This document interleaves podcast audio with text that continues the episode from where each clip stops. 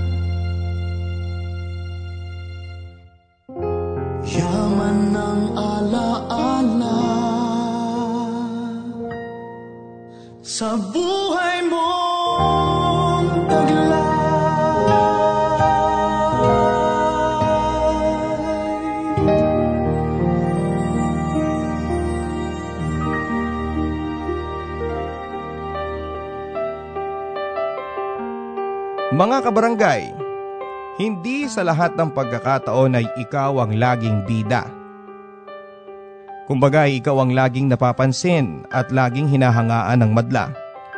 Gaya nga ng isang kwento kabarangay na yung bida ay laging kawawa at naaapi. Samantalang ang kontrabida naman ay laging nagpapakasasa sa pera. Pero tulad din ng isang teleserye sa kwento ng buhay mo, ay may darating na karakter na tutulong sa iyo. At dahil doon ay babangon ka sa iyong pagkakalugmok at muling magkakakulay ang kwento ng buhay mo at magigising ka na lang sa isang bangungot. Ngunit paano mga kabarangay kung ang akala mong kakampi mo ang siyang magiging karibal mo at paano kung ang karibal mo sa lahat ng bagay ay ang iyong sariling kapatid? Sino nga ba ang magwawagi at mananatiling bida kung ang kontrabida naman pala ay parte ng iyong pamilya? Mga kabarangay, magsama-sama tayong muli sa kwento ng dalawang magkapatid na susubukin ng tadhana kung gaano nga ba katibay ang kanilang pagmamahalan sa mga kwento ng pag-ibig, buhay at pag-asa dito sa Barangay Love Stories.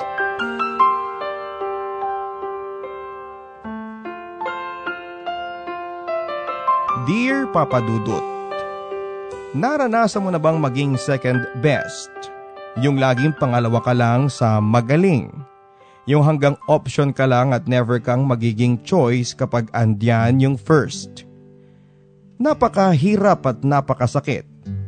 Yung bang sasabihan ka ng maganda ngunit sasabihan ka naman na may mas maganda.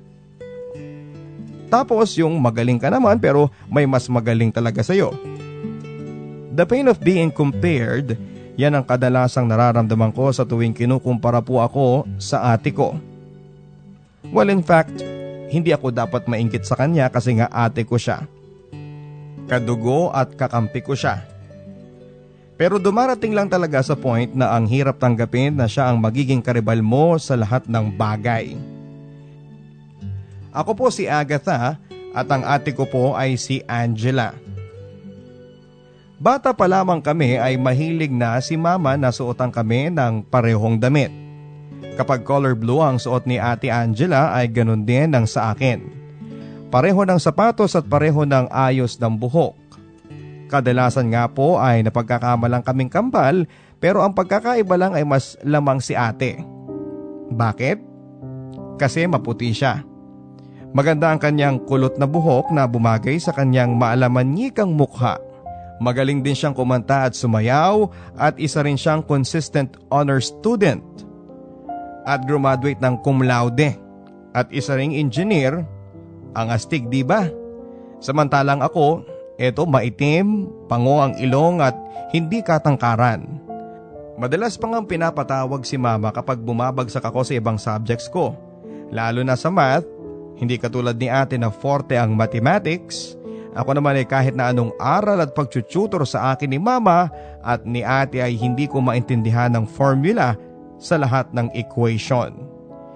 Siguro favorite subject ko nga ang recess. Nakakatawang isipin pero kahit na magkapatid kami ni Ate Angela at halos sabay kaming lumaki pero ang ugali at mga gusto namin ay magkaibang magkaiba. Magkaganon pa man ay hindi yun naging hadlang para maging super close kami ni ate. At para sa akin ay siya ang best ate in the world.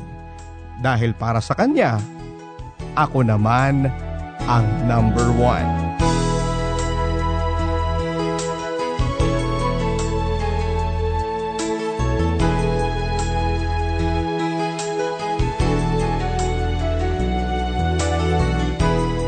Hindi naman lingid sa aking kaalaman na mas nakatuon sila sa mga achievements ni Ate Angela kesa sa akin.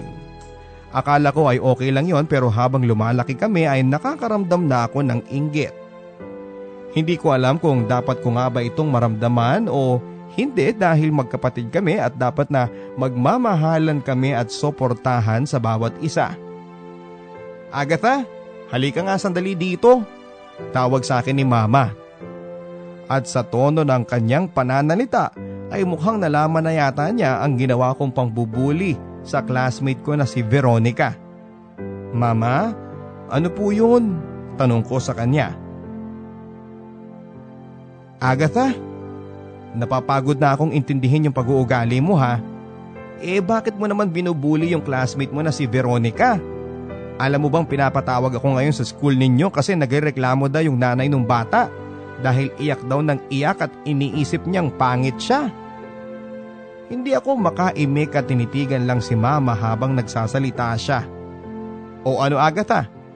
Ano ang bagong rason mo kung bakit mo yan ginawa ha? Pinalaki ka namin ng maayos ng papa mo at kung malalaman niya yung ginagawa mo, sigurado akong uuwi yun sa Pilipinas at pagagalitan ka. Ano? Gusto mo bang sabihin ko sa kanya? Lumakas na ang tono ng pananalita ni mama noon. Ang aming ama papadudot ay isang waiter sa Macau.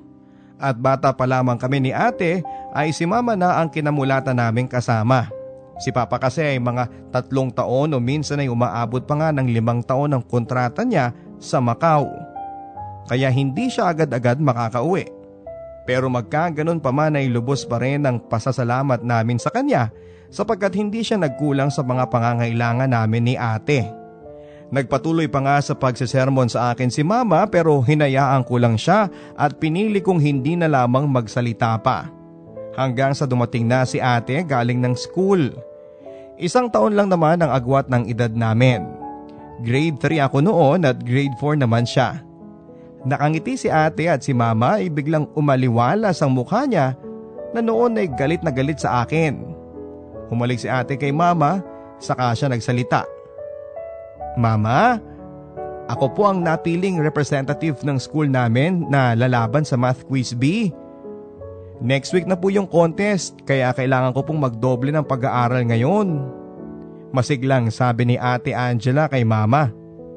Talaga anak, ang galing-galing talaga ng anak ko. Sabi ko na nga ba eh, sa akin ka nagmana ng katalinuhan. Mamaya ha, maglo-long distance call tayo kay papa mo para sabihin sa kanya. Sabi ni mama kay ate. Nang mga oras na yon papadudot, pakiramdam ko ay para akong hangin. Nararamdaman pero hindi naman nakikita. Sa murang edad ko noon ay nakaramdam ako ng galit sa mundo. Kung bakit ako naging ganito, kung bakit wala man lang akong nakuha sa magandang katangian ni ate kahit na magkapatid naman kami. Ilang sandali pa ay napatingin na si mama sa akin. O Agatha, dapat gayahin mo ang ate mo. Masipag, matalino, aba kung ganito ka lang sana sa kanya edi eh hindi kita mapapagalitan. At yun naman talaga ang inaasahan ko papadudot na maririnig ko kay mama. Di bali na, sanay na ako. Sanay na akong laging pinapagalitan at lagi lang nakatago sa anino ng ate ko.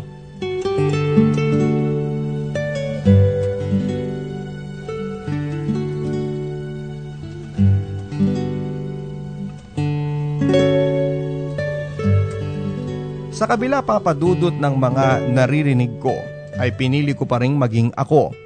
Yung hindi ko kailangang maging katulad ni Ate Angela para magustuhan ako ng lahat ng tao lalo na ni mama.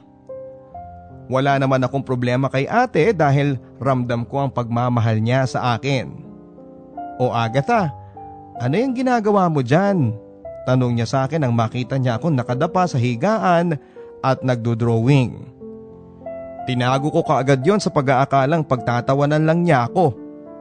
Ate wala to. Nagkukulay lang ako eh. Wala kasi akong magawa pagdadahilan ko sa kanya. Pero medyo may pagkamakulit din si ate. Kaya ang drawing na naitago ko sa ilalim ng unan ko ay nakita niya. Nakita ko ang pagkamangha niya sa aking obra. Wow, Agatha! Ang galing-galing naman ang gawa mo.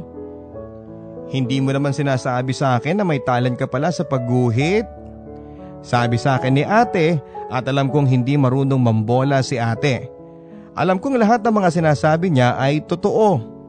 Gusto kong paniwalaan yon dahil maliban kay Papa, siya lang naman ang sumusuporta sa mga gawa ko. Ate, binobola mo lang ako kasi alam mong napagalitan ako ni Mama kanina. Kaya mo lang yan sinasabi kasi gusto mong pagaanin ang loob ko. Pagkontra ko sa kanya. Agatha, alam mo naman yung si mama eh masyadong metikulosa. Gusto niyang perpekto lahat ng ginagawa natin. Ang nais lang naman niya eh mapabuti tayo. Pagpapaliwanag sa akin ni ate. Totoo ang mga sinabi niya kay mama. Siya ang pinaka-istriktong tao na nakilala ko. Siya yung tao na dapat na lahat ng expectation niya ay magawa mo. Oo na po ate, pero minsan eh, hindi ko din naman maiwasang magtampo sa kanya. Ako yata ang paborito niyang pagalitan eh, sabay ngiti ni ate. O ayan ka na naman eh, hindi ka na masanay kay mama. Alam mo naman yon laging bad mood. Alam mo namang tumatanda na. Sabi niya sa akin. Buti na lamang papadudod at kahit na lagi ako napapagalitan ni mama, andyan lagi si ate para pagaanin ang loob ko. Ate, isumbong kaya kita kay mama para ikaw naman ang mapagalitan niya. Sabi ko sabay tawa sa kanya. Tapos ay tumawa din si ate Angela. Kahit na lagi kong kinakaingkitan si ate Angela ay hindi ko pa rin siya kayang ituring na kakompetensya. Paano ko yun magagawa kung siya lang naman ang laging kasama ko at suportado niya ako sa mga maliliit na mga accomplishments ko? O ayan, ngumingiti ka na. Huwag ka nang malungkot Agatha ha. Lagi naman ako nandito para sa iyo eh. At lagi mong tatandaan na si ate ang number one na fan mo, okay? Hindi ko alam kung matatawa o matutuwa ako sa mga sinabi ni ate. Pero Aaminin ko papadudot na lumigaya ko sa aking puso sa mga narinig ko kay ate. Ate naman oh, nagdadrama ka na naman. Akala mo kung sino matanda ka na magsalita, eh bata ka pa naman eh. Eh paano kung tumanda na ako tapos makulit pa rin? Baka maging katulad ka na rin ni mama sa akin, sabi ko sa kanya. Inayos niya ang buhok ko at inipit sa aking magkabilang tenga. Agatha, kahit pareho ng maputi ang buhok natin, tandaan mo na kakampi mo pa rin ako. At kahit na anuman niya ang kakulitan mo, sandali itong huminto at tinignan ako saka siya nagpatuloy. Mahal na mahal na mahal pa rin kita, sabi niya sa akin. Sa mga nasabing yon ni Ate Angela Papadudot ay mas nabuhayan ako ng loob. Dahil alam kong kahit na ano ang mangyari ay hinding hindi ako mag-iisa. Dahil lagi siyang nandyan para sa akin.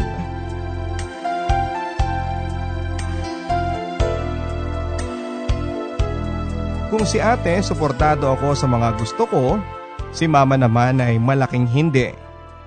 Ma, Tingnan mo oh, ang ganda ng gawa ni Agatha na drawing ng isang pamilya. Pagmamayabang ni ate.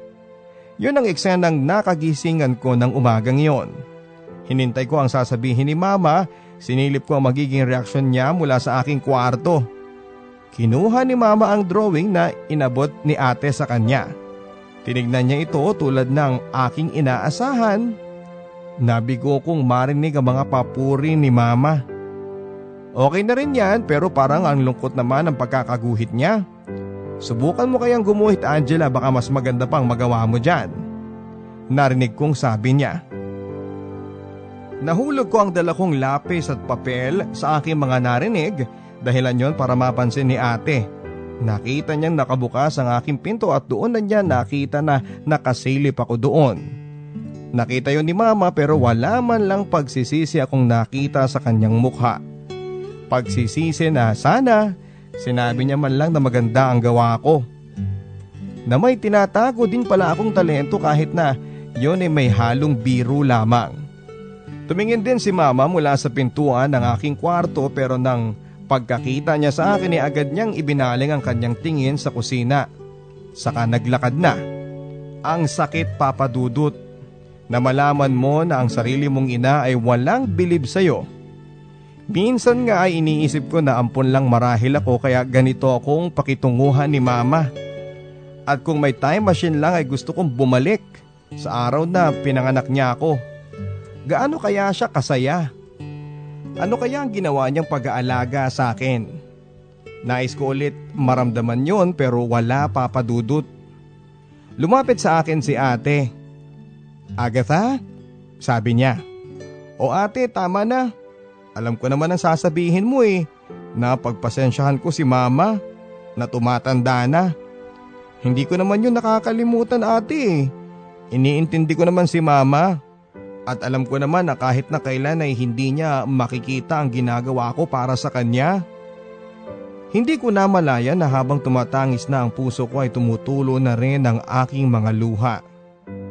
Agatha, tahan na. Huwag ka nang umiyak. Andito naman kami ni Papa eh, mahal na mahal ka namin. Sabi ni ate habang hinahaplos niya ang likod ko. Ate talaga? Eh hindi naman ako umiiyak eh. Sanay na ako kay mama. Sabi ko kay ate nang sa ganon ay hindi na siya mangulit pa. Sigurado ka ha? Mas mabuti pa, pulutin mo na yung mga pangkulay at lapis mo at punta tayo sa may balkonahe. Doon makikita natin ang ganda ng tanawin mula sa langit. Pagpapangiti sa akin ni ate. Agad naman akong sumama sa kanya at muling tinakpan ang lumbay na nararamdaman ko. Minsan papadudot Iniisip ko na sana hindi na lang ako pinanganak. Na sana ay lumaki na lang ako sa ibang pamilya. Baka kung mangyari yon ay magiging masaya ako. Pero sa tuwing naiisip ko ang mga bagay na yon, si ate ang unang taong sumasagi sa isipan ko. Dahil kung sakaling ang lumaki ako sa ibang pamilya, wala akong katulad ni ate Angela.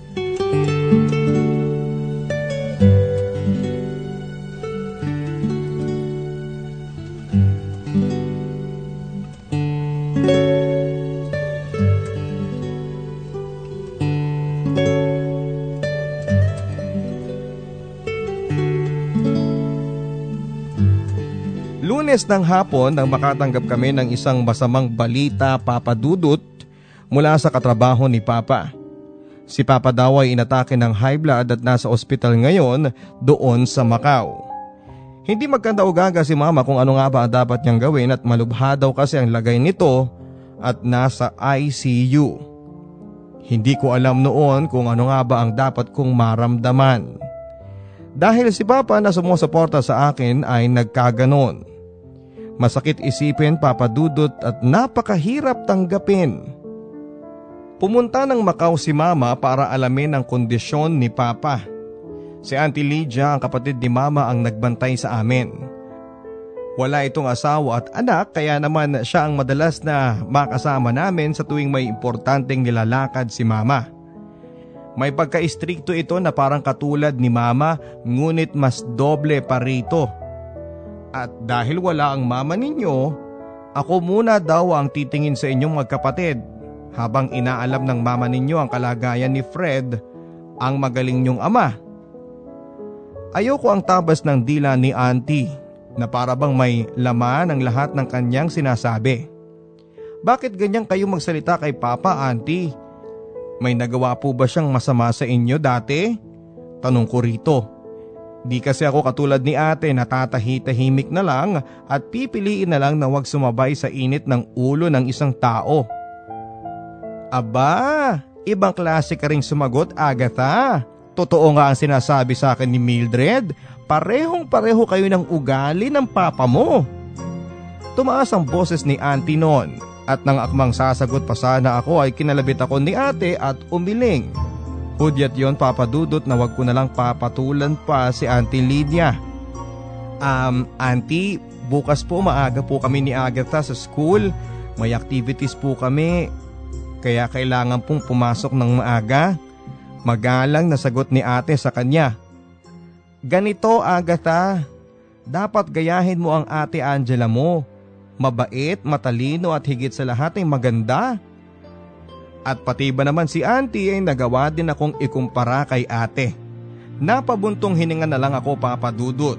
Yung bang pilit ko na lang na tinanggap yung mga bagay-bagay na hindi ko na mapipigilan. Gusto ko mang sumagot ay pinigilan ako ni ate. O siya, dyan lang muna kayo at mamamalengke lang ako ng kakainin natin. Angela, ikaw na muna ang bahala dyan sa kapatid mong yan ha? Na medyo makulit din kasi. Sabi ni auntie na nakatingin sa akin.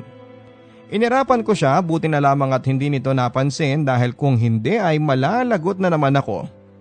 Balita ko pa naman kay ate na namamalo daw si Auntie Lydia. Takot ko na lang din doon dahil isa lang naman akong hamak na bata.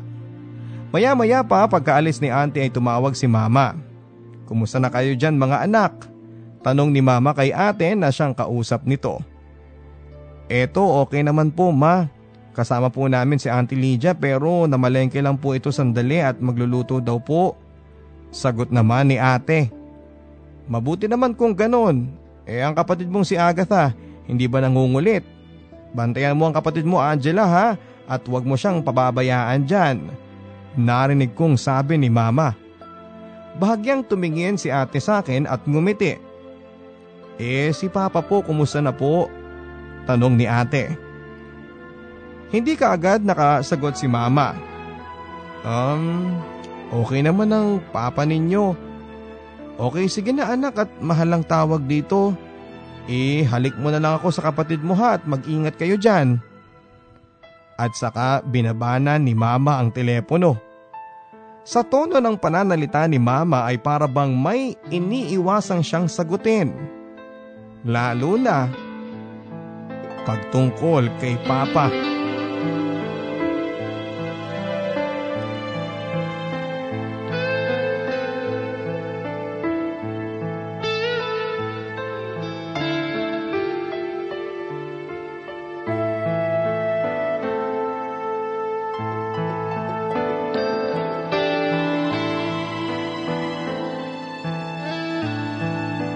Araw pa lang ni Auntie Lydia ay sobra na ang paghigpit niya sa amin ni ate. Pagkatapos mo sa mga assignment mo dyan, linisan mo na yung mga kaldero at kawali para makapagluto na ako. Abay bawal ang tatamad-tamad dito ha? Dapat habang maaga pa lang ay alam nyo na ang dapat ninyong gawin. Palibhasa eh, sinanay kayo ni ate sa maginhawang buhay. Kaya yan, wala kayong alam gawin. Hala sige, bilisan mo na dyan. Ang sabi ni auntie kay ate na noon ay gumagawa ng assignment niya. Opo auntie, tatapusin ko lang po muna ito at uh, gagawin ko na rin po ang ipinag-uutos ninyo. Sagot naman ni ate rito. Ilang minuto rin ang lumipas at ginawa na nga ni ate ang inutos sa kanya ni auntie Lydia. Nakita kong nahihirapan ang ate ko kaya ako na ang naglinis ng kaldero. Agatha, anong ginagawa mo dyan? Saway ni auntie sa akin habang nagpapaypay. Tinutulungan ko na po si ate para mabilis na pong matapos ang mga gawain niya. Nakakahiya po sa inyo auntie na pagod na pagod na po kayo sa pag-aalaga sa amin ni ate eh. Pangaasar ko noon kay auntie na noon naman ay sitting pretty lang sa kusina habang nanonood sa amin ni ate. Hoy Agatha, magdahan-dahan ka ng pananalita mo dyan ha. Baka gusto mong sumbong kita kay mama mo pagdating niya dito. Sabi niya sa akin na iniirapan ako ng tingin. Siniko ako ni ate at sinyalis yon na wag na akong sumagot pa. Pero matigas ako at hindi pwedeng manaig ang mali. Eh auntie, baka nga mas magalit si mama kapag nalaman niya na inuutusan mo si ate. Sa pagkakaalam ko kasi, auntie, kaya po kayo nandito eh para alagaan kami, hindi para utusan. Sabi ko. Mukhang napadami ata ang mga sinabi ko at tuluyan ang nagalit si auntie. Agatha, umalis ka dyan. Linisan mo yung banyo. Kung hindi mo gagawin ay papaluin kita ng sinturon. Sabi niya sa akin. Sa totoo lang ay natakot din ako noon pero nilakasan ko ang loob ko. Sige, paluin niyo na lang po ako para nang sa ganun eh magkalatay ang katawan ko para makita ni mama ang sabi ko sa kanya. Nakita ko ang mga mata ni auntie na galit na galit sa akin. Hinila niya ako at pinadapa sa sofa. Auntie, wag po. Wag niyo na pong paluin si Agatha. Hindi na po niya uulitin. Umiiyak na pakiusap ni ate. Ngunit hindi nakinig si auntie at isang hataw ng sinturon ang dumapli sa akin. Hindi ako umiiyak noon pero naramdaman ko ang hapde. Ayan, dapat lang ito sa'yo. Masyado kang madaldal eh. Tinutulungan na nga kayo, ikaw pa tumalakas ang loob na. Sumabat. Sabay palo sa akin ang isa pa. Auntie, tama na po. Yung ipapalo niyo pa po sa kanya. Sa akin niyo na lang po ibigay, please. Auntie. Umiiyak na sabi ni Ate Angela. At ginawa nga niya yon kay Ate Angela. Pagkatapos noon papadudod ay saka ko lang naramdaman ng sakit. Dalawang beses lang yon pero malakas ang pagkakatama sa akin. Buti na lamang at andyan si ate. Kahit na may ganitong mga pangyayari ay okay lang sa akin. Dahil kasama ko naman siya, ang aking tagapagtanggol.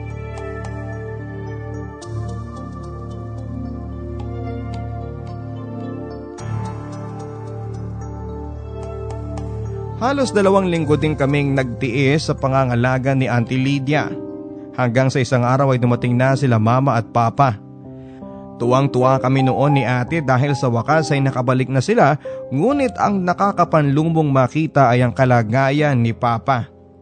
Dahil sa atake ng high blood niya sa pangatlong pagkakataon ay naapektuhan ang kanyang pananalita at maging ang kanyang paglakad. Kaya nakasaklay na ito at halos hindi mo na maunawaan ang lahat ng mga sasabihin niya. Ako ang unang umiyak at yumakap sa kanya. Naluluha ako noon papadudot kasi ang taong isa sa mga sumusuporta sa akin ay nagkasakit. Maraming bagay na hindi na namin magagawa ng magkasama. Tulad ng pamamasyal at panonood sa paglubog ng araw Magawa man namin ito pero hindi na katulad ng dati. Napansin ko din ang biglang pagbagsak ng katawan ni mama. Nakita ko din ang hindi maipintang mukha nito. Pagdating namin ng bahay ay nag-impake na si Auntie Lydia. Mukhang nakahalata na ata ito na isusumbong ko siya. Lydia, maraming salamat ha sa pagbabantay mo dito sa dalawang anak ko. Ang sabi ni mama habang nakayakap siya kay auntie. Ate, Walang anuman yun. Naging mabait naman si Angela sa akin eh. Bahagyang ibinaling ni mama ang tingin niya sa akin. Agatha, balita ko naging pasaway ka daw kay auntie. Eh hindi mo daw sinusunod ang mga sinasabi niya. Saway sa akin ni mama. Pero ma, naging mabait po ako. Wala po akong ginawang masama kay auntie at sinusunod ko po lahat ng ipinag-uutos niya. Paglalahad ko kay mama. Pero hindi naniwala sa akin si mama. Ganun ba ako kasamang bata sa tingin niya? Mabuti pa yang si Angela ang bait-bait at sobrang masunurin pa. Tama ka ate, kaya naman pala paborito mo yang si Angela. Napakabait, matalino at ang ganda-ganda pa.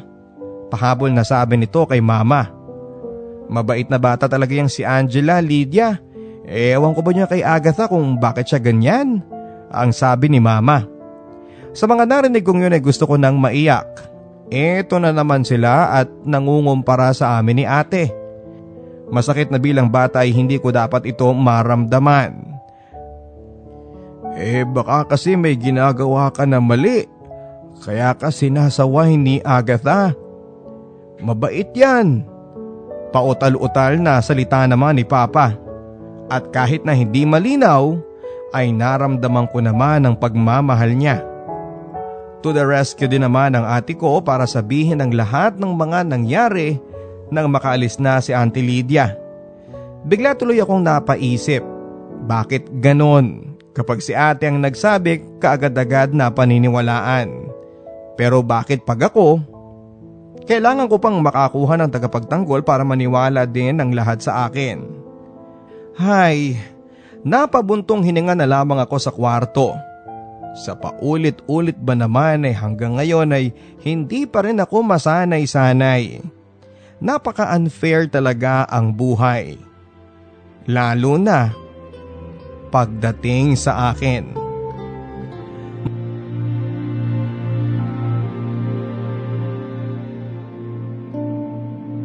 Magmula nang dumating si mama at si papa ay nagbago na ang takbo ng buhay namin. Ang dating maginhawang pamumuhay namin ay nagbago na lang bigla. Hindi na muling nakabalik si Papa sa ibang bansa at naubos din ang lahat ng naitabi nilang pera sa pagpapagamot kay Papa. Hindi daw kasi napagbigyan si Papa sa kanyang request mula sa kanyang pinagtatrabahuhan. Kaya si Papa ay hindi na niya kayang magtrabaho pa dahil na rin sa kanyang kapansanan. Kaya naman napilitang maghanap ng trabaho si Mama at saksi ako sa mga hirap niya. Na kung saan ay kumuha siya ng pwesto. Ang puhunan niya ay inutang lamang niya.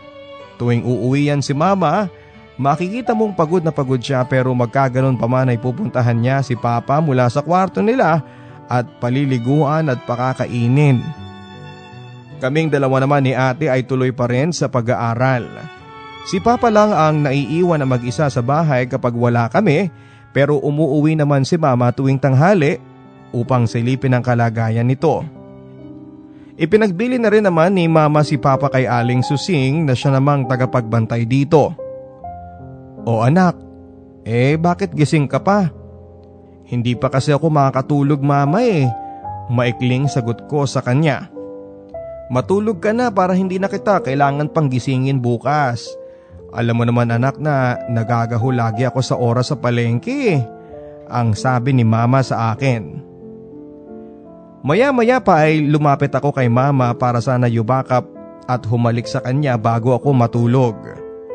Wag na anak, hindi pa ako naliligo. Pumunta ka na sa kwarto mo at magdasal ka na bago matulog. Ang sabi nito. Tumanggi siya sa yakap ko. Ang sakit papadudot. Hindi ko mawari kung ano nga ba ang dahilan ng lahat ng mga ito. Hanggang ngayon pa pala ay humihingi pa rin ako ng atensyon mula kay mama. Napahiya ako sa sarili kong ina. Bumuntong hininga ako, nagdasal ako na sana bukas ay mawala na ang sakit ng nararamdaman ko. Na sana ay maging maayos na muli ang pamumuhay namin nang sa ganoon ay ang relasyon naman namin ni mama ang sumunod na aayusin. Sa totoo lang papadudot ay tanggap ko naman kung ano ang papel ko kay mama. Isang anak lamang. Pero bakit ganon? konting pagmamahal lang naman ang gusto kong maramdaman mula sa kanya ngunit pinagkait niya. Anak, kumain ka na ng kumain ha. Huwag ka na magpapagutom at magpupunas ka ng pawis ha. Ikaw naman, ikaw naman mahal. Aalis lang muna ako ha at mamayang tanghali babalik ako para pakainin ka. Isang masayang pamilya ang bumungad sa akin pagising ko isang umaga. Si mama na abala sa pag-aasikaso kay ate at papa. Nakita kong kahit na mahirap ay parang baliwala sa kanya pero bakit kapag ako? Para bang hindi niya ako nakikita. Gusto ko pa sanang pagmasdan yon ngunit nakita ako ni ate. Oh, gising ka na pala Agatha. Halika na rito at kumain ka na baka malit pa tayo. Nakangiting sabi ni ate. Agad naman bumaling ang tingin sa akin ni mama at papa. Nakita ko ang sumilay ng ngiti ni Papa nang makita niya ako ngunit si Mama. Parang wala lang. O Agatha, halika na at kumain ka na rito. Nagpupuyat ka pa kasi. Yun lang ang mga salitang narinig ko mula kay Mama. Hanggang ngayon ay blanco pa rin ako papadudot. Hindi nga ba ako mahal ni Mama? Dahil yon ang nararamdaman ko. Para akong isang kandila na unti-unti ay nawawalan ng liwanag.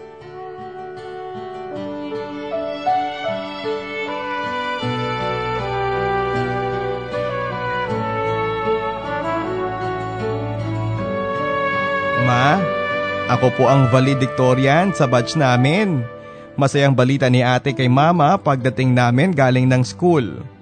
Talaga? Wow! Ang galing-galing naman ng anak ko, proud na proud ako sa iyo, ang sabi ni mama. Walang pagsidla ng tuwang nararamdaman ni mama ng mga oras na yon. Tumingin si mama sa akin. Ikaw Agatha, may maganda ka bang ibabalita sa akin? Tanong ni mama sa akin.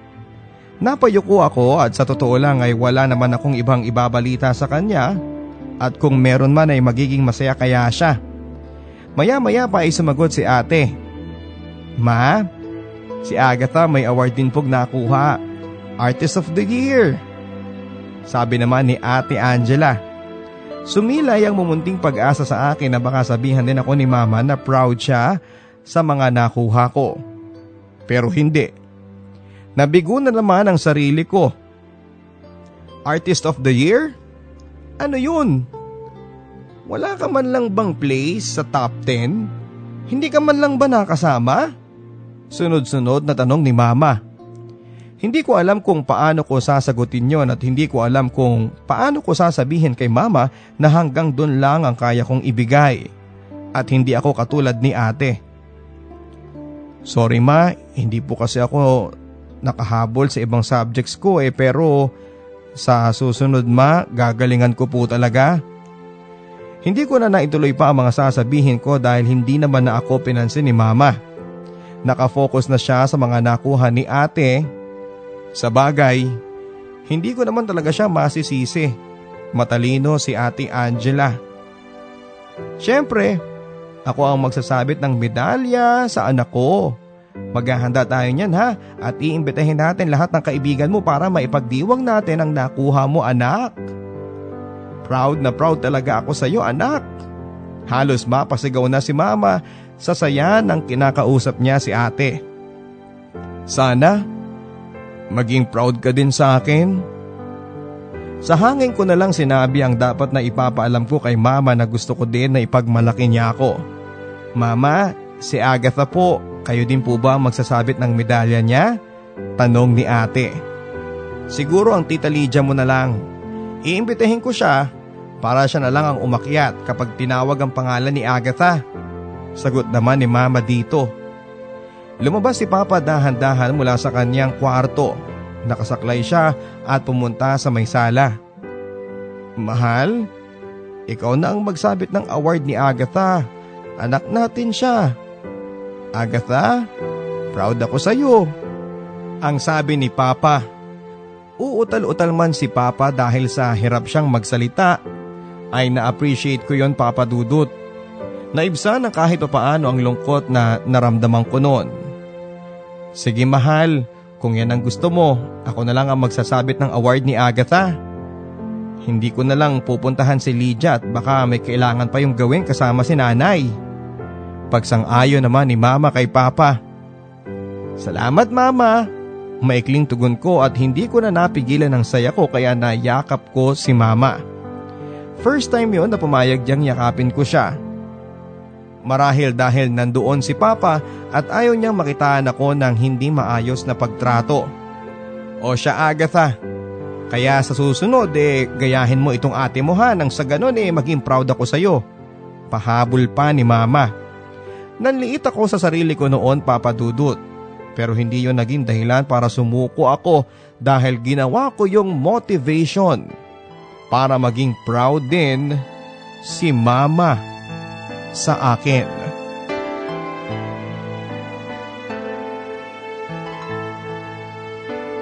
Mabilis na lumipas ang panahon at tumungtong na nga kami pareho ni ate sa kolehiyo. Gusto ko maging kasing galing ni ate at gagawin ko ito para kay mama at lalo na kay papa. Kumuha siya ng kursong engineering at ganoon din naman ang kinuha ko. Magastos mag-aral kaya nakaisip ng magandang paraan si ate at yon ay ang makapagtrabaho siya sa isang fast food chain. Hindi na siya humingi ng allowance kay mama dahilan yon para humanap din ako ng racket para hindi rin ako humingi ng pera kay mama. At may pangtustos na lamang sa gamutan ni papa. Nagsa-sideline ako papadudot sa mga kasal at sa mga dibu. Matuma lang ang pagdating ng mga ganong okasyon pero minsanan at malaki ang ibinabayad sa akin. Minsan pa nga papadudot kapag dalawa ang uh, nakukuha kong mga racket sa isang linggo ay nakapag-aabot ako kay mama. Nagpapasalamat naman ito sa akin at kahit papaano ay okay na rin ako doon. Hanggang sa naging regular na ako sa isang bar bilang isang singer. Malaki ang kinikita ko dito pero kadalasan ay ginagabi na ako ng uwi kaya hindi ko na nagagawa ang mga projects ko. Agatha, nagawa mo na ba yung research mo kay Ma'am Reyes? Bukas na ang deadline noon. Pagpapaalala ni ate sa akin. Nang maabutan ko pa siyang gising sa may sala.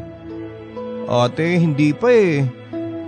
Hindi ko kasi alam kung saan ko uumpisahan eh. Ikaw ate, nagawa mo na ba? Tanong ko naman sa kanya. Ah oo, nakapagsabit na ako kahapon pa. Ang sabi naman nito. Eh ate, bakit gising ka pa? Mag-aalas dos na oh. Ang sabi ko naman dito, hinihintay kasi kita, baka kasi hindi ka pa naghahapunan. Yun lang ang mga huling narinig ko kay ate at hindi ko alam ay nakatulog na pala ako sa sofa. Pagising ko kinabukasan ay aligaga na naman ako dahil mahuhuli na naman ako. Pero gusto kong sadyang hindi na pumasok ngayon dahil wala din naman akong nagawang research. O gising ka na pala Agatha. Eto o, ang sabi sa akin ni ate. Inabot ang papel na nakaipit sa folder. Nang tingnan ko ito ay yon ang research na dapat ay gagawin ko. Si ate na pala ang siyang gumawa. Halos maglulundag ako sa tuwa noon at niyakap ko si ate. Thank you! Thank you ate. Ililibre kita mamaya ng paborito mo sa cafeteria. Ang sabi ko rito habang nakabungis-ngis pa rin. Magkaklase kami ni ate sa subject ni Ma'am Reyes at hindi niya kasi ito nakuha last semester dahil hindi niya kaagad ito na-enroll. Second year noon si ate habang ako naman ay nasa first year.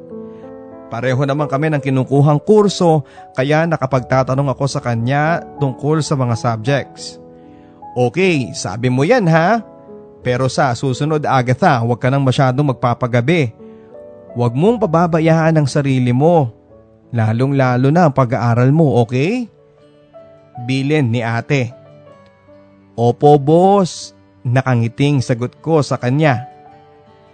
Maswerte pa rin ako papadudot dahil may ate akong katulad ni ate Angela. Pero habang nagtatagal ay nakakaramdam na ako ng inggit sa kanya. Lalo na sa pagdating ni Edward sa buhay naming dalawa.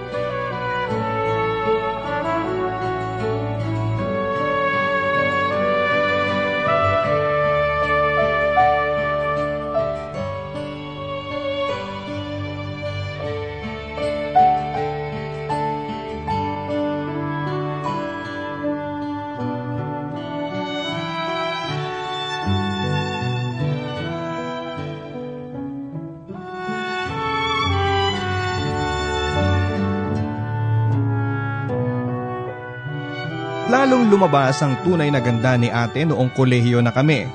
Sa simpleng pantalon at t-shirt, ang dami ng humanga sa kanya.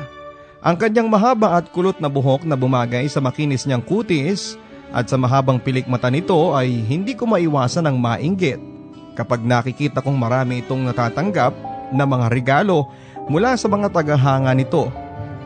Pero para kay ate, baliwala ang lahat ng iyon dahil pag-aaral daw ang priority niya.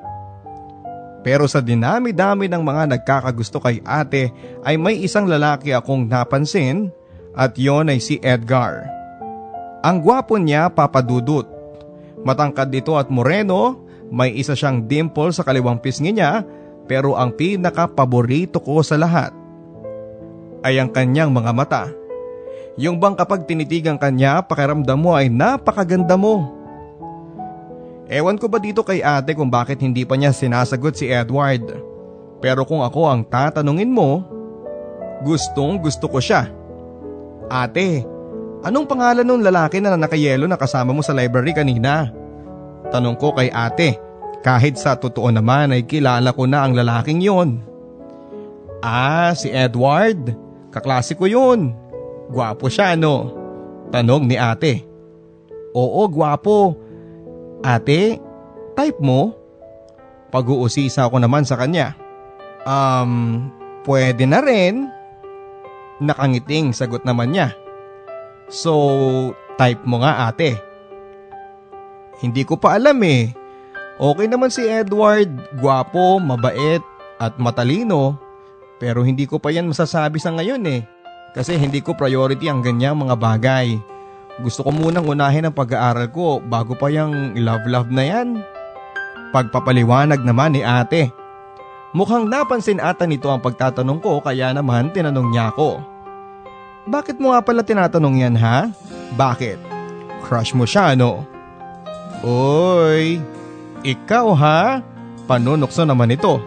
Nagtalukbong na lang ako ng kumot nang sa ganon ay hindi na siya mangulit pa. Pero sa katunayan niya ay gusto ko si Edward Papadudut at gusto ko siyang makilala. Kaya naman umabsent ako noon sa trabaho ko para maaliwalas ang dating ko pag nagkita kami sa university. Sumama ako kay ate sa library dahil alam kong doon sila nagkikita at hindi nga ako nagkamali. Nang makita niya kami ni ate ay agad itong lumipat mula sa kinakaupuan nito para pumunta sa amin. Hi Angela! Pagbati niya kay ate. Oy Edward, kumusta? Ano, natapos mo na ba yung assignments natin sa calculus? Tanong ni ate. Nakakainis naman si ate. Hindi man lang ako pinakilala. Hindi ko alam pero parang nauutal ako nang makaharap ko na talaga siya. At doon ko napatunayan na mas gwapo pala ito sa malapitan at hindi ko alam kay ate kung bakit hanggang sa ngayon ay hindi pa rin niya ito sinasagot. Ah, uh, oo nga pala, si Agatha kapatid ko. Buti naman at naalala akong ipakilala ni ate. Nakipagkamay ito sa akin at nagdampi ang pisngi ng mga palad namin na nagbigay ng kilig sa akin. Hi Agatha, nice to meet you. Ganon lang. Ganon lang kaikli ang sabi niya at pagkatapos ay binaling na niya ang tingin niya kay ate. At doon ako nakaramdam ng dapat sa akin siya mapunta. Wala naman akong nakikitang mali kasi hindi naman siya gusto ni ate kaya gagawa ako ng paraan para mapansin ako ni Edward.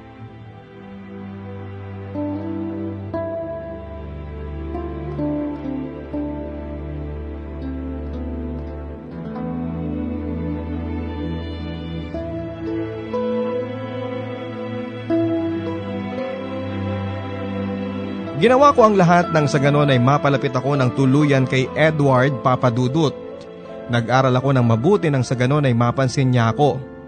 Ginaya ko din ang estilo ng pananamit ni ate, yung simple lang pero may dating. Araw-araw kaming nagkikita at sumasama ako sa pagre-review nilang dalawa ni ate. Hindi naman nakakahalata si ate Angela dahil napapadalas na nga ang laging pagsama ko sa kanila.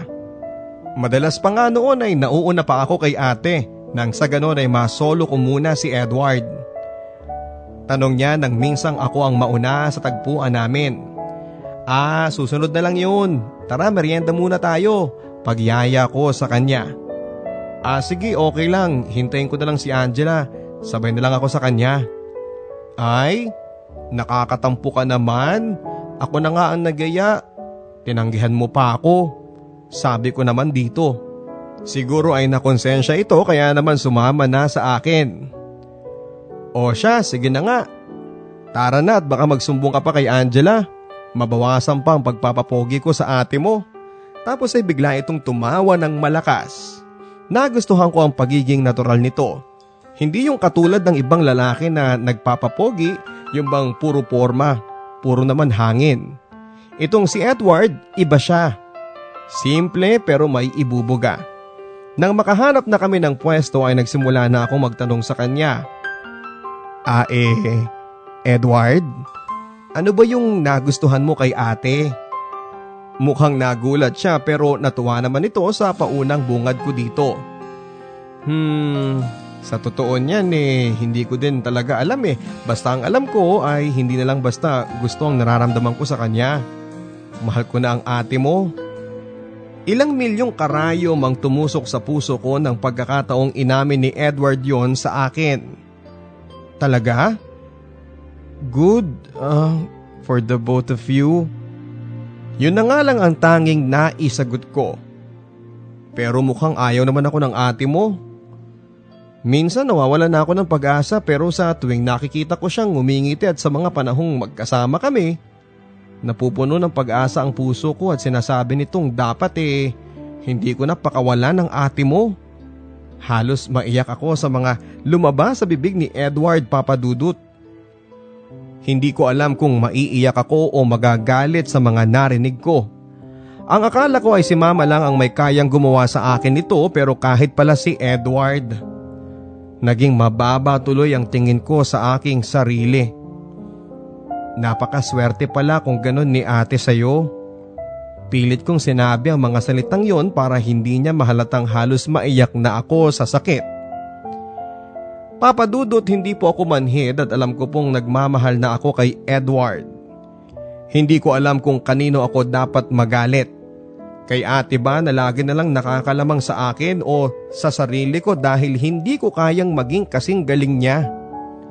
Hindi siya ang maswerte sa akin kundi ako ang maswerte sa kanya. At pinaka magiging masayang lalaki kapag napasagot ko siya. Sabi ni Edward sa akin at hindi ko na kinaya pa ang mga narinig ko.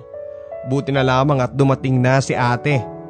Napatitig na lamang si Edward bigla dito habang naglalakad patungo sa amin. Ang ganda-ganda talaga ni ate. Samantalang ako, hindi na nga matalino. Hindi pa maganda.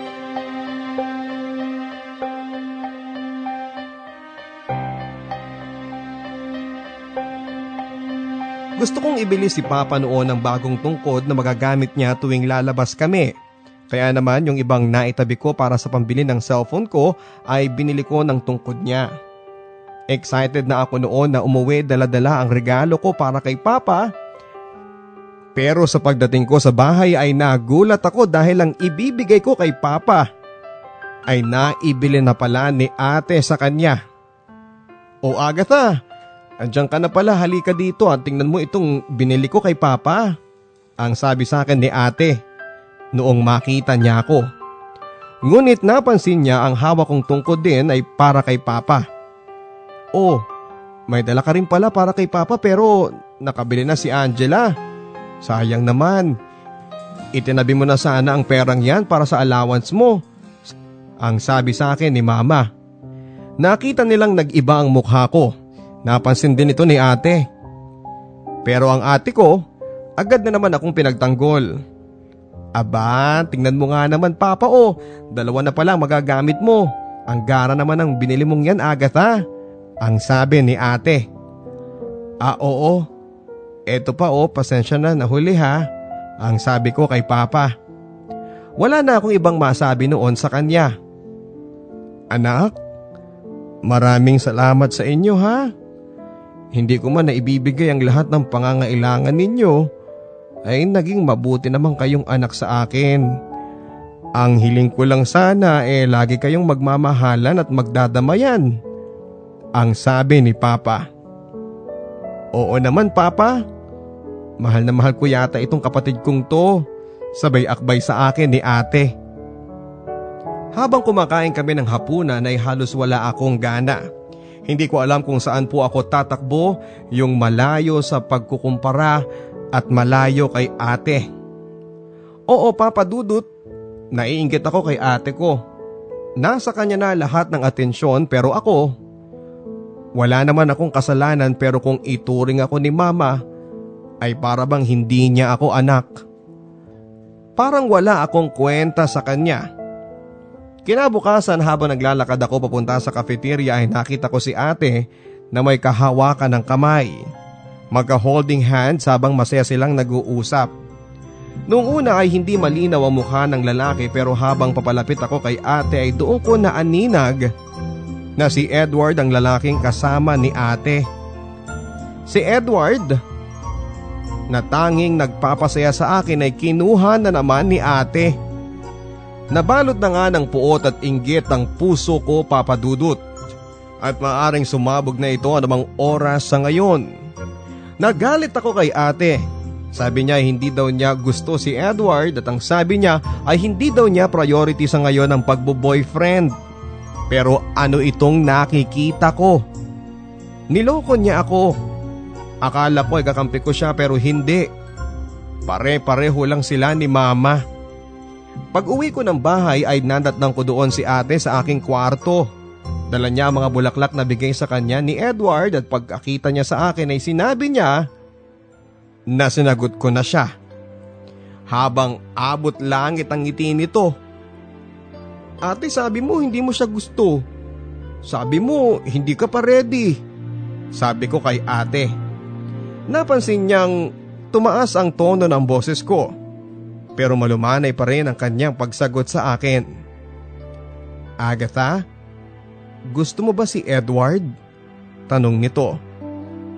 Ilang segundo rin kaming nabalot ng katahimikan. Tapos ay agad na akong sumagot. Oo, gusto ko siya ate. Ay hindi. Mahal ko na siya. Bakit ganun? Laging ikaw na lang. Bakit ate? Ano bang meron sa'yo na wala ako? Bakit ikaw lagi ang panalo ate? Sunod-sunod na sabi ko sa kanya. Yun ang unang pagkakataon papadudot na nag-away kami ni ate at hindi ko alam kung makakaya ko bang maging pangalawa na lang lagi sa kanya.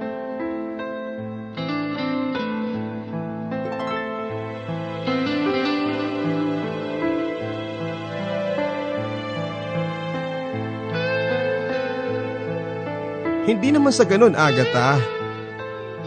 Huwag mo akong ituring na karibal mo kasi magkapatid tayo. at ayokong mag-away tayo. Ang sabi ni ate. Pwede ba?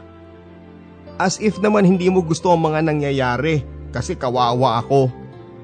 Alam ko na yun. Hindi na ako naniniwala sa'yo. Huwag kang magpanggap ate. Siguro nga hindi mo naman talaga gusto si Edward. Napilitan ka lang kasi nalaman mong gusto ka niya. Alam ko naman yun ate eh. Gusto mong ipamukha sa akin na kahit na anong gawin ko, mas magaling ka. Napalakas ang boses ko papadudot at nakita ko ang pagpatak ng luha ni ate. Please Agatha, huwag tayo magkaganito. Mahal na mahal kita. At kung gusto mo, hihiwalayan ko na si Edward. Huwag ka lang magalit sa akin. Please naman no. Pangungumbinsin ni ate sa akin. Hindi ko alam kung dapat ba akong maging masaya sa mga narinig ko mula sa kanya pero hindi na nito mawawala ang sakit na nararamdaman ko. Eto nga at tuluyan na nga akong sumabog. Sige, yan lang ang makakapagpabago sa isip ko. Hindi ko alam kung tama ba yon papadudot pero naging makasarili ako sa kanya. Niyakap niya ako ng mahigpit pero hindi ko na ito sinuklian ng yakap. Magmula nga noon ay naging cold na ako kay ate. Hindi na gaya ng dati na halos lahat ng sekreto ay nakukwento ko sa kanya.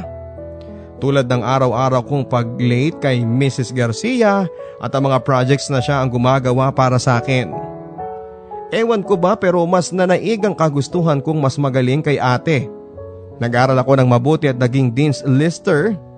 Binitawan ko na ang pagbabanda nang sa ganoon ay mas mag-focus ako at mabigyan ng pansin ang aking pag-aaral.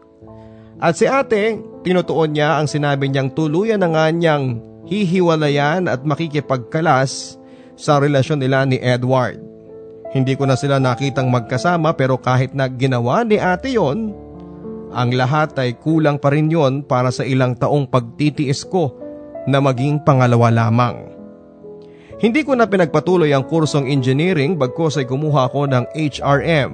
Ito naman talaga ang hilig ko.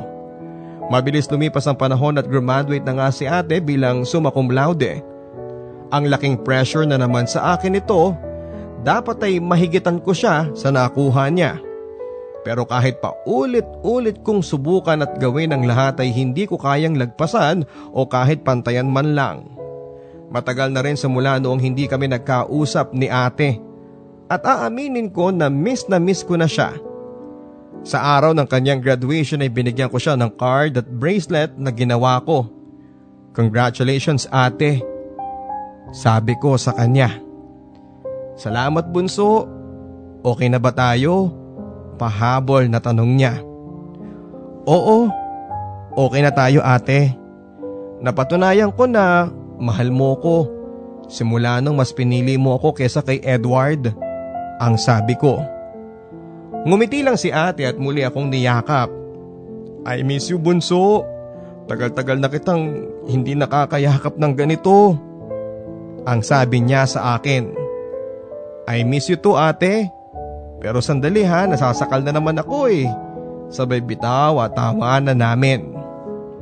Akala ko yun ang umpisa ng muling pagbabalik ng samahan namin ni ate ngunit hindi pa pala dahil ibang revelasyon ang aking malalaman.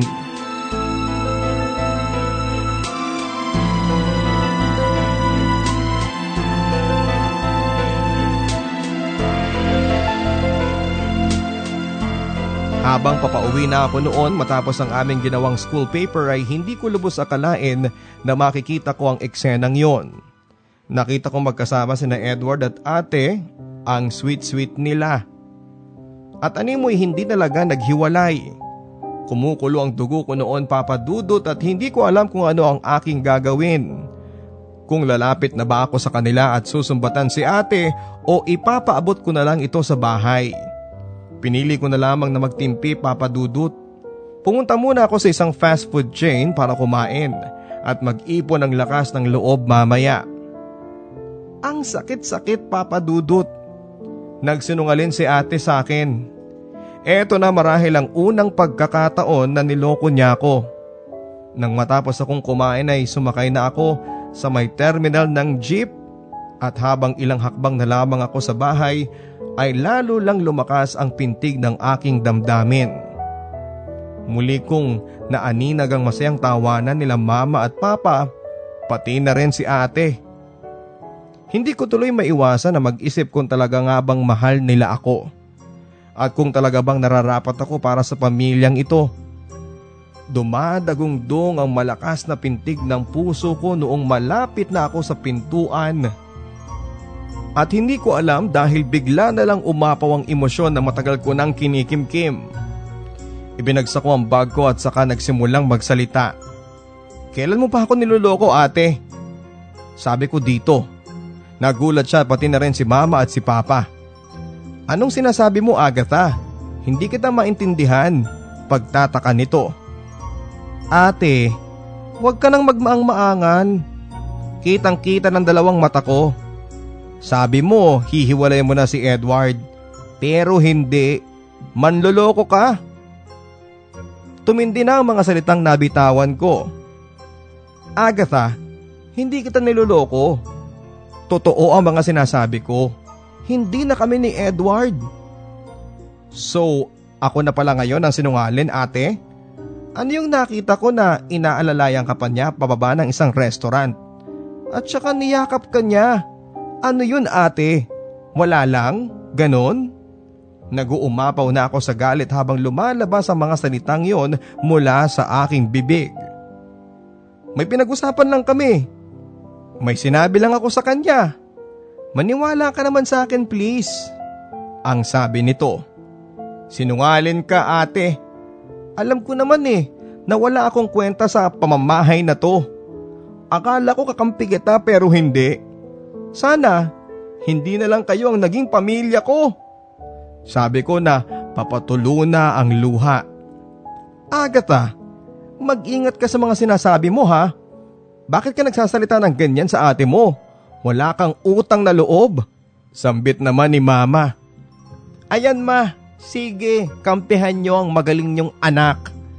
Tutal, siya naman ang laging tama eh. Umiiyak na ako noon papadudot. Aba, ayusin mo yung pagsasalita mo ha. Hindi kita pinalaki ng ganyan. Gumalang ka naman Agatha. Saway ulit ni mama. Gumalang? Wow! Hindi ba ako ganun ma? Buong buhay ko, pinilit kong maging mabuting anak sa inyo. Pero ano, tinuring mo ba akong anak? Hindi ma dahil para sa inyo, si ate lang ang magaling. Pagkatapos noon ay agad na dumampi ang palad nito sa aking pisngi dahil sa pagkakasampal. Pero mas masakit pa pala ang sunod na lalabas sa kanyang bibig paano kita mamahalin. Kung sa tuwing nakikita kita, naaalala ko ang pagtataksil ng papa mo sa akin. Sabi nito na galit na galit na. Mautang na loob pagpigil ni papa. Hindi papa, dapat lang niyang malaman. Wala kang karapatang kwestiyonin ang pagiging ina ko dahil ampon ka lang. Agad nga bumagsak ang aking mga luha sa aking mga narinig papadudot. Isa lang pala akong ampon.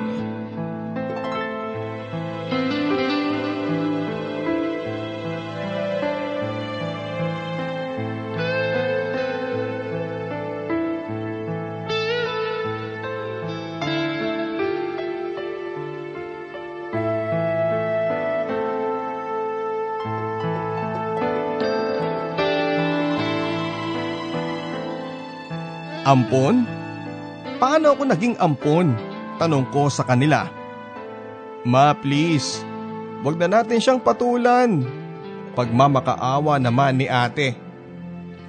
Angela, wag kang makialam dito sumusobra na ang kapatid mo. Ang sabi naman ni mama. Paano ako naging ampon? Paano? Paulit-ulit na tanong ko. Bunga ka ng kataksilan ni papa mo sa akin. Anak kanya sa kanyang babae na nakilala lang niya sa bar. Tapos ang babaeng yun, pagkatapos mabuntis, iniwang ka lang sa papa mo. Hindi ko nga alam kung talagang tunay kang anak ng papa mo. Ibang-ibang ugali mo sa kanya. Wala kang utang na loob. Ang sabi ni mama sa akin. Bakit hindi niyo sinabi? Pa, bakit ngayon ko lang nalaman? Umiiyak na ako papadudot. Matagal na naming alam.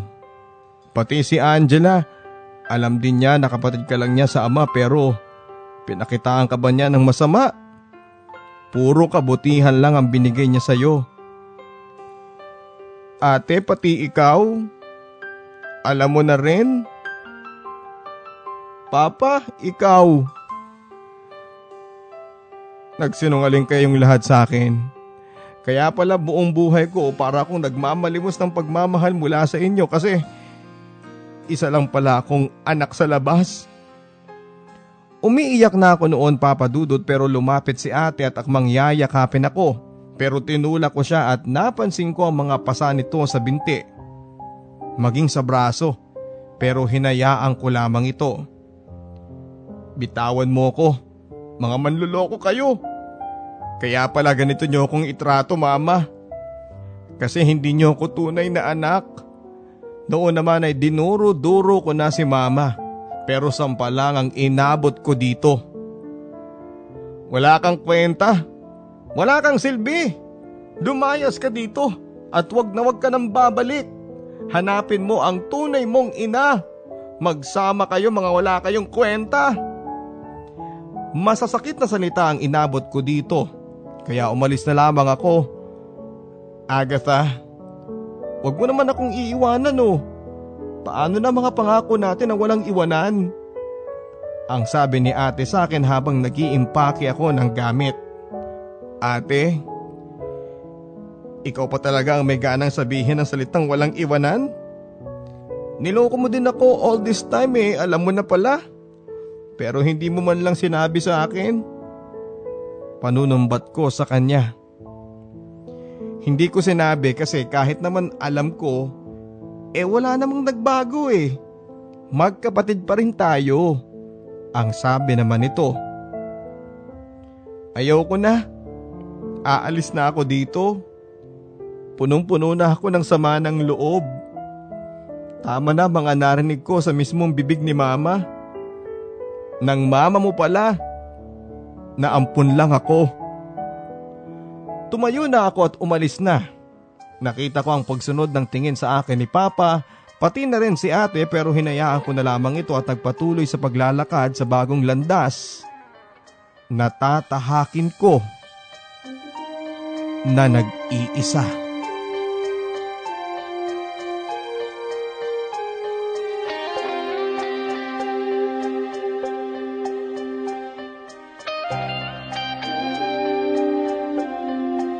Hindi ko alam kung saan ako pupunta at hindi ko alam kung ano ang una kong gagawin. Hindi naman talaga ako sanay na mag-isa dahil mula pagkabata, ako si ate na ang laging magkasama. Ayoko mang iwanan siya pero hindi ako nararapat sa kanyang pamilya dahil isa akong bunga ng pagkakamali ni Papa. Nagpatuloy ako sa paglalakad at nakahanap ng maliit na apartel na pwede kong tuluyan pampalipas lang ng gabi. Kulang ang kinikita ko sa pagkanta-kanta at kailangan ko pa rin ng tulong nila mama. Sinasagot kasi ng mga kapatid ni Papa sa abroad ang pag-aaral namin ng ate ko. Pero sa ngayon ay iba na. Kailangan ko nang tumayo sa sarili kong mga paa at magsika para sa ikakabuti ko. Umupa ako ng maliit na bahay na pwede kong tirhan sa gabi at kumakanta ako sa bar Buti na lamang at mabait ang dati kong boss dahil kahit iniwang ko ang pagkanta noon, para sa pag-aaral ko ay hindi naman niya ako pinagkaita ng trabaho. Lumipas pa ang isang taon at nasanay na rin ako sa setup ng buhay ko, yung mag-isa lamang. Kahit paminsan-minsan ay nalulungkot ako dahil namimiss ko si ate, nang minsang sumilip ako sa bahay ay nakita ko na nandun si Edward. May okasyon pala dahil pasado na sa board exam si ate at ang swerte talaga niya Samantalang ako ay binubuhay ko ang sarili ko sa pagkanta. Gabi-gabi akong dumadaan doon bago ako pumasok sa trabaho at nakikita kong masaya naman sila. Hanggang sa isang gabi ay muli akong napadaan doon, walang tao. Madilim ang buong bahay kaya tinanong ko ang isa naming kapitbahay kung saan sila at ang sabi ay nasa ospital daw. Nagulat ako dahil baka si Papa na naman ang inatake. Kaya dali-dali ako nagtungo sa sinabing ospital ng kapitbahay namin at sa information desk tinanong ko ang pangalan ni Papa. Pero walang nakalagay doon maliban sa kaparehong apelyido nito. Pero Angela ang naka-admit sa ICU. Laking pagtataka ko kung ano ang nangyari kay ate. Natakot ako. Bigla akong kinabahan. Ano ang dahilan ng pagkakasakit ni ate Angela? May kurot sa puso ko na gusto kong makita siya pero tila baga mas nanaig ang galit sa puso ko. Di bale, kahit wala naman ako eh, andun naman si mama at papa. At andun din naman si Edward kaya sigurado ako na hindi niya ako hahanapin. Kinabukasan ay nakatanggap ako ng text mula kay mama. Anak, patawarin mo na ako. At kahit wag mo na akong pagbigyan basta tulungan mo lang ang ate mo. Kailangan ka niya. Yon ang nilalaman ng natanggap kong mensahe. Hindi ko alam kung ano ang sasabihin ko kaya't minabuti ko na lamang na hindi ito pansinin. Ngunit ang sumunod niyang text ang nagpaluha sa akin. Anak, may cancer ang ate mo. Yan ang sabi ng doktor. Magdasal na lang daw tayo anak. Gusto kong makita ni ate Angela mo. At yun na nga marahil ang hudyat para muli kong tanggapin na kailangan ko nang magpatawad. Para kay ate Angela. At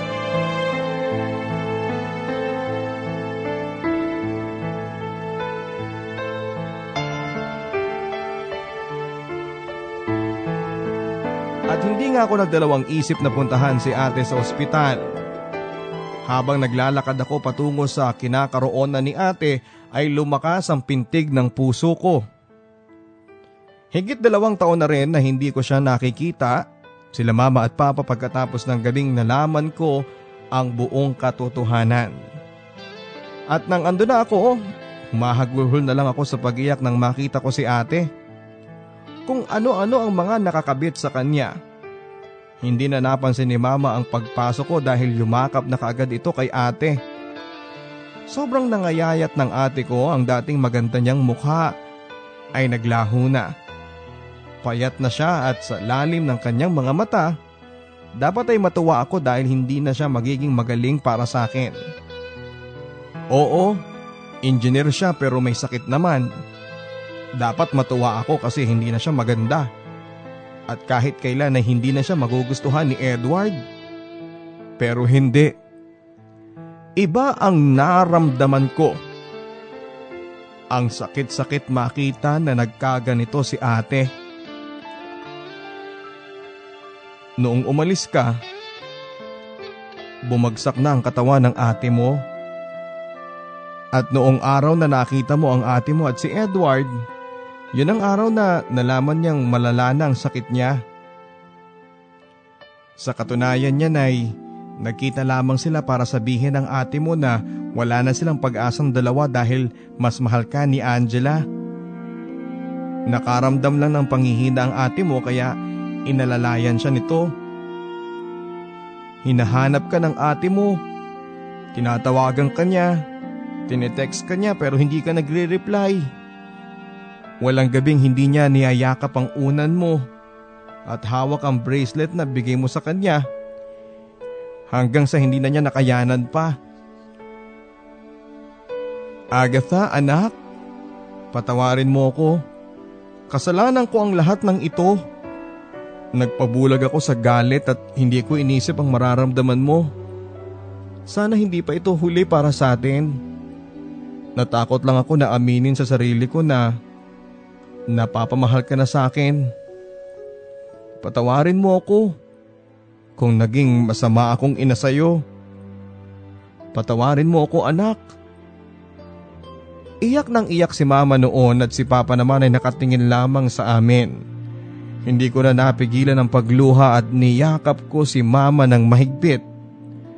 Sa unang pagkakataon ay naramdaman ko siya. Yumakap na rin si papa noon. At maya maya pa ay nagising na si ate. Bunso, andito ka na. Halos madurog ang puso ko. Namiss ko si ate kaya niyakap ko siya at ipinaramdam sa kanya ang buo kong pagmamahal. Ang pagmamahal ng isang tunay na kapatid. Ate, patawarin mo ko kung natiis kita. Ate, mahal na mahal kita. Yun ang mga salitang nasambit ko kay ate.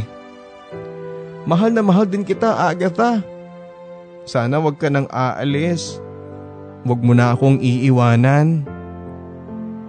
Promise ate, hindi na ako aalis sa tabi mo. Andito lang ako palagi. Muli na namang nakatulog si ate at hawak ko ang kanyang mga kamay. Napagalaman ko papadudot na kailangan pala ni ate ng bone marrow transplant upang mapabuti ang kanyang kalagayan. Sinubukan ko kung pwede akong maging donor niya at laking pasasalamat ko sa Diyos na nagmatch kami at sinagawa na nga ang operasyon. Sa una, nahirapan daw tanggapin ang katawan ni ate ang ginawang operasyon sa kanya pero di kalaunan ay naging maayos din ito. Makalipas nga ang halos pitong buwan ay tuluyan ng gumaling si ate. Pero patuloy pa rin ang kanyang gamutan nang sa ganon ay hindi na bumalik ang kanyang karamdaman. Isang milagro kung ituring ng doktor ang mabilisang paggaling ni ate. Ang sabi naman niya dahil daw yon sa akin. Bumalik na ako papadudod sa bahay namin at pinagpatuloy ang pag-aaral. Si Papa ay nakakalakad na rin dahil sa patuloy na therapy niya. Naging maayos na rin ang pakikitungo ni Mama sa akin. Alam niyo yon Papa Dudut, yung bang parang walang nangyari sa amin. Yung parang normal lang ang lahat. Pero iba na ngayon dahil naging suportado na si mama sa lahat ng mga gagawin ko. Graduate ako ng cum laude sa kursong HRM. Si mama ang nakipag-unahan kay papa na tumaas sa stage habang sila papa at ate naman ay naging tagapalakpak namin. Masayang masaya ako papadudot at ang sabi nga nila, dreams do come true. Para sa akin, Simple lang naman kasi ang pangarap ko na magkaroon ng buo at masayang pamilya. Magmula noon ay naging maayos na ang lahat lalo na sa amin ni ate. Bunso, huwag ka nang aalis ha.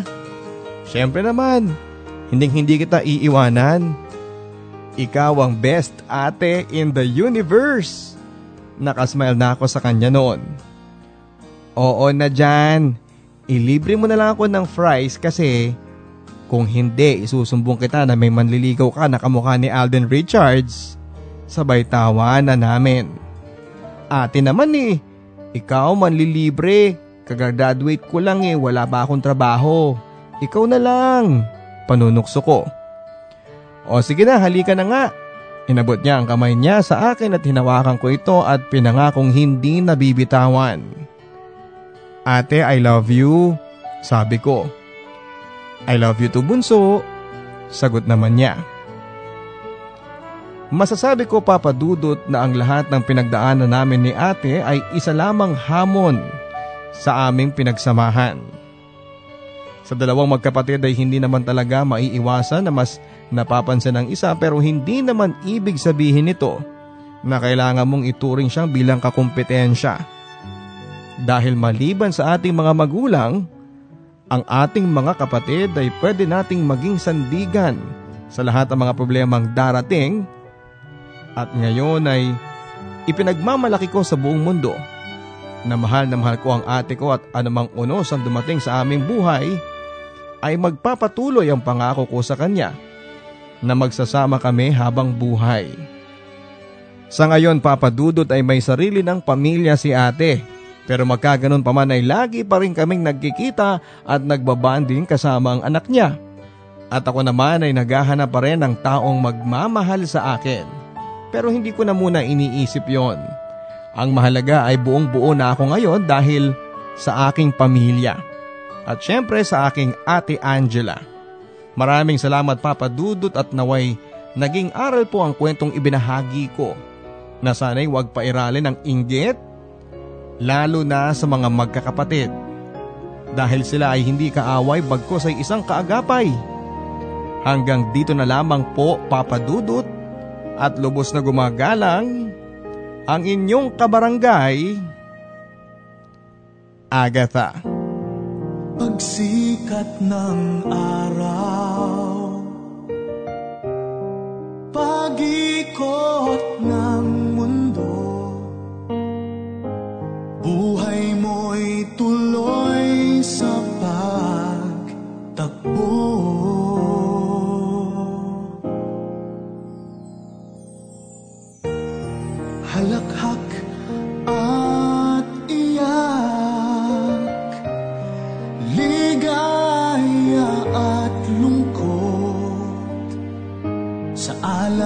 alaalay masino na inipon Maraming salamat mga kabarangay sa inyong pagtutok sa Barangay Love Stories. Alam po ninyo, ang kapatid, sila po ang una nating kaibigan. Ang ating unang kakampi at ang unang kalaro. Pero totoo nga namang sa mga magkakapatid ay hindi din maiiwasan ng paminsang-minsang alitan na maaring mauwi sa hindi pagkakaunawaan. Pero gaya nga ng kwentong ibinahagi sa atin ngayon ni Agatha, ang kapatid ay isang kasama sa buhay. Sila yung matatakbuhan mo sa oras na iniwang ka ng mga kaibigan mo sa mga pagkakataong hindi mo na kaya ang bigat ng nararamdaman mo. Sila ang iyong magiging lakas para harapin lahat ng iyon. Hindi sana manaig sa mga puso natin ang inggit na ating nararamdaman lalo na sa ating mga kapatid dahil ang galit na ito ay dapat na walang puwang sa pusong nagmamahal. Kaya naman mga kabarangay, saludo po ako sa mga magkakapatid na kahit anuman ang kanilang pinagdaanan ay wala pa ring iwanan. Magkakaiba man kayo ng gusto at paniniwala sa buhay at ilang beses man kayong mag-away. Ang kapatid ay isa pa ring kaibigan at isa pa ring pamilya. Gaya nga ng nakasaad sa isang kasabihan, like branches on a tree, we all grow in different directions yet our roots remain as one. Maraming maraming salamat mga kabarangay. Ako po si Papa Dudut na kasama ninyo sa panibagong kwento ng pag-ibig, buhay at pag-asa na pwede nyong ma-download sa ating pong Barangay Love Stories Podcast. And we're very proud to say mga kapuso na lagi po tayong nangunguna dyan pagdating sa download ng ating mga kapuso. Kaya kung wala pa po kayo, subukan po hanapin sa internet kung paano po kayo makakapag-download. Hanapin lamang po ang Barangay Love Stories Podcast. Alaala